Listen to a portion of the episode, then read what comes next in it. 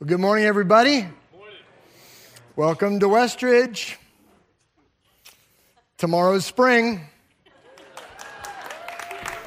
And I think it's going to feel like spring this week, so good news. You know, the Bible talks a lot, excuse me, the world talks a lot about the idea of leadership. And, you know, you see conferences, TED Talks, podcasts, uh, graduate programs, and thousands of books. But what you don't hear a lot about is followership. And just for example, like this week, I went on Amazon and I was looking in the books and I put leadership in there to see what kind of response I would get. And it was like over 60,000 books that they sell on leadership. When I put followership in, 343. So clearly, followership's not nearly as sexy as leadership, and there's just not quite the market, I guess. So uh, when Jesus was teaching, and he did a lot of teaching, there was one particular uh, part of his teaching body that stood out. And it's called the Sermon on the Mount. And it was called that because he was on a mountain when he was giving it. And this message, it was sort of a manifesto of sorts that describes what it's like to live a life when you choose to follow Jesus. And what you'll see is this, this message doesn't have hardly anything in it that is instinctive or intuitive. As a matter of fact, I would say it's about as counterintuitive as you could ever get. Because Jesus said things like, if someone asks you for something, give it to them. If someone mocks you or persecutes you because you're a follower of mine, be happy about it. Turn the other cheek. Love your enemies. Go the extra mile. Do for other people the very thing that you wish they would do for you. So, this message series that we're starting is called The Narrow Dirt Path, and we're going to talk about this life of following Jesus. But there's one thing that I want to point out, something significant about both the message that Jesus gave, Sermon on the Mount, and everything he says about following him, and it's this. Never, ever does Jesus pretend like the life of following him is easy. As a matter of fact, when he, when he sort of wraps up his message, he calls attention to the fact that if you choose the path of following Jesus, it's certainly going to be the more difficult one. Here's how Jesus says it from Matthew 7. As he's closing his sermon, he says, You can only enter the kingdom of God through the narrow gate. The highway to hell is broad and its gate is wide for the many who choose that way. But the gateway to life is very narrow and the road is difficult, and only a few ever find it. You might already know that there were four biographers, four writers who kind of tell the story of Jesus in the New Testament Matthew, Mark, Luke, and John. Uh, their works are named after the authors. And each one of these writers tells the story of when Jesus calls his followers. and at sometimes, at some points in the ministry of Jesus, there were hundreds or even thousands of people that followed him. But these writers start from the moment when Jesus handpicks just 12. And Matthew is one of the writers, and he tells the story of Jesus choosing these 12, handpicking these followers. And he says that Jesus was walking along the Sea of Galilee. and as he's walking along, he sees that there are some men fishing, and he says to them, Come and follow me. They put down their nets and they come and follow Jesus. They walk on down the beach, and there are some other men, also fishermen, fishing with their father. And Jesus says to them, Come follow me. And they also leave everything. They leave their nets, they leave their business, leave their father, and they come to start following Jesus. Now, if you read Matthew's story, If you're like me, you I think you have to be wondering were they really just that naive? That they could hear three simple words from Jesus and leave everything about their life and their livelihood and come and follow him? Or is it possible there's more to the story? Well, that's where it gets really interesting. Thank you. That's where it gets interesting because Luke's version gives us some more details that help us to understand why it is that, that Peter and some of these other men would actually choose to follow Jesus. So we're going to be in Luke chapter 5, beginning in verse 4. And as, as Luke tells the story, it begins much the same way. Jesus is walking along the beach, but he also stops to teach. And as he's teaching, there's a pretty large crowd of people that gathers around him, and they literally become such a large, large crowd that he's being backed into the water. And it just so happens that there's a boat behind him, and he gets into the boat and sits down so that he can teach the people without getting wet. Interesting detail from Luke is that that boat happens to belong to a man named Peter. So here's where we pick up the story in Luke, beginning in chapter 5, verse 4. It says, When he had finished speaking, he said to Simon, which is another name for Peter, Now go out where it is deeper and let your nets, let down your nets to catch some fish. Master, Simon replied, we worked hard all night but didn't catch a thing. Now, I have to, I have to think that that's sort of nice fisherman speak for, hey, you're a rabbi, you're probably really good at theology, but we know the fishing stuff. But he says, but if you say so, I'll let the nets down again. And this time their nets were so full of fish, they began to tear. A shout for help brought their partners in the other boat and soon both boats were filled with fish and on the verge of sinking. When Simon Peter realized what had happened, he fell to his knees before Jesus and said, Oh Lord, please leave me. I am such a sinful man. For he was awestruck by the number of fish they had caught, as were the others with him. His partners, James and John, the sons of Zebedee, were also amazed. Jesus replied to Simon, Don't be afraid. From now on, you'll be fishing for people. And as soon as they landed, they left everything and followed Jesus. So there was more to the story, much more. And it helps make sense of Peter and the others' decision to actually follow Jesus. But for me, it still raises another question about Peter. And that was his response to Jesus and how he describes his relationship to Jesus in that moment. In general, when I hear people talk about their relationship with God, I kind of see people in one of two camps. There are some people who would say, I'm a good person. No, I, am not perfect by any means, but if you put my life in the balance, if God were going to look at my life with the good and bad, put it on the scale, good on one side, bad on the other, I have to believe that my scales would tip toward the good because I'm a good person. Which, by the way, is a pretty dangerous place to be because that's essentially at the core of the denial that we talked about in the last message series. And that is being able to actually be willing to admit and to address the sin that's in our life. But there are other people and I would probably describe them like this they are the people who feel like they can never be good enough. They would say, I'm just not the kind of person that can have an authentic relationship with God because with all the stuff in my past, and it is a lot, I just can't believe that it's not a lot worse than what's in other people's past. And I don't see how God, who is described as holy and calls us to be holy, could really see past what I've done. I just can't wrap my head around the idea that God really could forgive me and love me.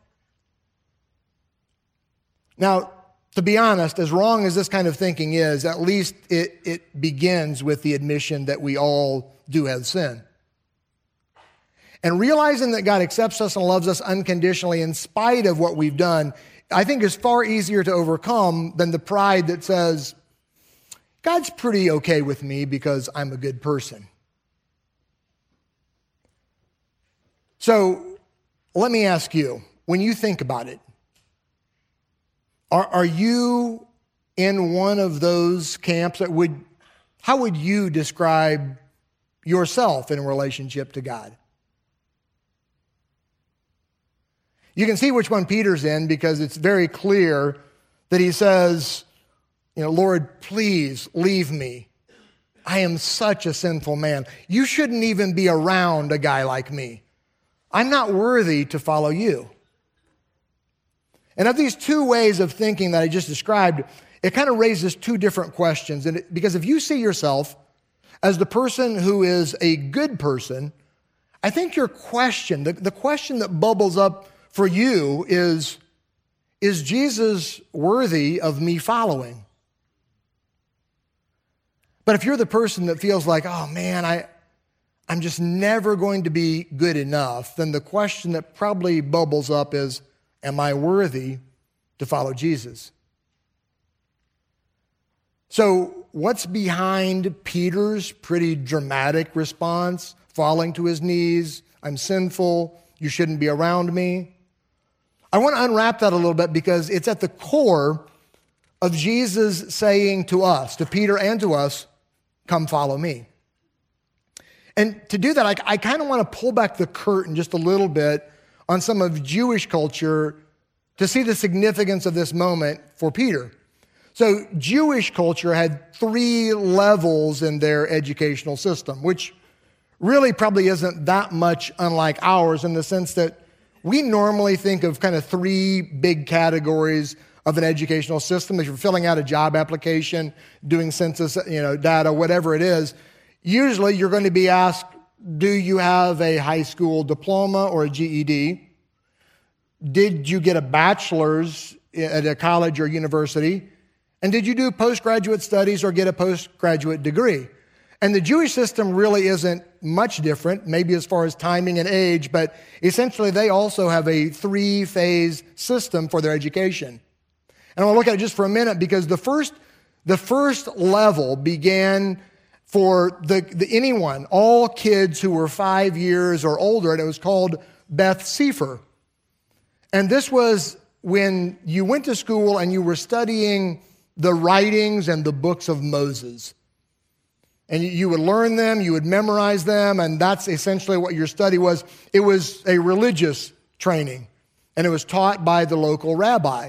And after five years or so of being involved in that, if you were a better student, you were one of the best students, then you could move forward to what was called Bet Talmud. So maybe when you were about 10 years old, you would continue your studies if you were one of the better students, and you would study not just the writings of Moses, but some of the other writings as well, and you would be in that for five years. Then you come to the third phase. The third phase is called Bet Midrash. And when you're about 15 years old, education changes completely if you're one of the people who continue on. So, first of all, it's important to know that this also was scripture based, but it was completely different in that instead of only being focused on a specific curriculum, Bet Midrash was focused on following the rabbi. So it wasn't just morning and afternoon classes. Uh, it was day in and day out traveling with and learning from the rabbi. And this was internalizing all of that learning that you'd had before so that you would see it lived out in the life of the rabbi and you would then learn what to do in any life situation. So, what is it? I mean, what's important about that specific part of Jewish culture? Well, it's this. There were in that last level, the Bet Midrash, of course, because it got more and more difficult and more and more exclusive there were only a handful of people who would be in Bet Midrash. And to be in Bet Midrash meant that you had to apply, you had to ask permission of the rabbi to follow and to be one of the students. And I don't want you to miss that part of the story here with Peter because this is significant that these fishermen clearly they had not gone through all these different levels of school. They had probably gone through the first level and said, I think instead of continuing on, maybe I'm not a great student, maybe I just prefer to go into a trade, I'm going into the, my father's business of fishing. Jesus comes to these guys, and instead of pursuing a rabbi, asking permission to follow and be a part of his world, the rabbi actually is pursuing them. Unheard of. So Jesus comes to these guys, and even though they are just fishermen, they see in him, they see a, a, more remarkable than, than just a rabbi who can knows more about fishing than fishermen, and more remarkable than just, just a rabbi who can somehow miraculously make fish appear to, enough to sink a boat. It's the fact that the rabbi came to them, unqualified, unworthy, and invited them to follow him. That's why I think Peter is so overwhelmed in this moment that he is chosen by Jesus. And the really good news is nothing has changed. That same Jesus that came to these unqualified, unworthy fishermen is the same Jesus that comes to you and to me and he says, Come follow me. So, the writer of this account, Luke, a pretty remarkable guy. He was actually a physician, and everything about his writing seemed to be focused on the passion for people to understand that God loves them. And he wants every single person, I think, to understand that God not just loves them, but is pursuing them. He's the only one of all the writers that includes three specific stories of Jesus in his writings. And they are very well known stories and very important stories, and probably stories you've heard of. It is the story of the lost sheep, the lost coin, and the lost son. And clearly, you can tell from the title, in each one of those stories, something is lost. But there's also someone who is pursuing what is lost.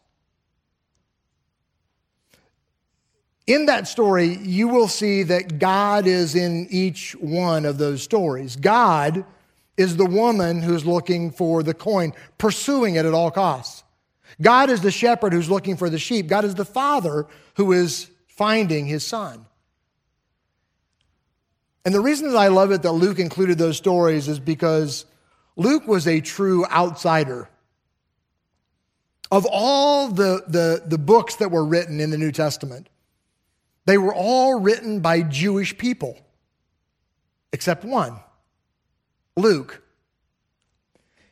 And Jew, Luke, the non Jewish guy, focuses his message on anyone who feels like an outsider, and he makes sure that every single person, every single person knows that Jesus says to you, I want you to come and follow me. Along the way, in Peter's journey, there were times that he was much better at following than others. I think he definitely understood that when Jesus called him, he had called him to a narrow dirt path. Nothing easy about it. And there's one point that his fellow disciple, Matthew, describes Peter's following of Jesus, and he says that Peter was following at a distance. I don't know if that resonates with you, but sometimes that's kind of the way I feel in my journey, and maybe you feel in yours like I'm still there, I'm still in, but I don't really feel close. I don't feel the strong connection that I've had in the past. And at the very end, Jesus is about to be tried and executed, and Peter's followership is really tested. At Peter, at, at Jesus' arrest, Peter becomes very disillusioned and fearful. And at the court scene, when Jesus is on trial, Peter is at a distance, but he can see him and he can see what's happening. And in that moment, people came to Peter and they began asking him, What's your connection with this guy, Jesus, who's on trial? And Peter says, I, I have no connection with him. As a matter of fact, I don't even know who this guy is. So, three times Peter has denied even knowing who Jesus is. Jesus was crucified the next day. Three days after that, he was resurrected. And in the meantime, after Jesus had died and was resurrected, some of these disciples, including Peter, decided it was time for them to go back to some fishing. And this is where there's an interesting parallel between the first encounter with Jesus and Peter and the last encounter with Jesus and Peter. In the first encounter, it's at the Sea of Galilee. Jesus and Peter have a, a very heartfelt conversation. There's a miraculous fish moment. And in that moment, Jesus calls Peter and says, Follow me. Now, when we come to this last moment, after Jesus has, has already resurrected and he's, he's seen the disciples, but this is a different moment. Jesus and Peter are once again at the Sea of Galilee. It's sort of this poetic sort of way that this all comes about. At the Sea of Galilee, there is a miraculous fish moment. There's a heartfelt conversation between Jesus and Peter. And once again, Jesus says, Follow me. So here's how it, here's how it plays out. If you look in John chapter 21, it describes that after a night of fishing, they hadn't had much luck, but they hear someone who's on the shore calling to them, and this voice says, Have you caught any fish? And again, he's too far away. They don't know who it is. And they say, No, we, we haven't caught any fish. And he says, Put your net over on the other side of the boat and you're, you're going to catch fish. They did. And they caught so many fish that the boat could barely contain the weight of their catch. And of course, we know now from reading John 21, and Peter found out very soon, that man standing on the shore was Jesus. They come ashore, and Jesus and Peter have a very healing conversation, heartfelt.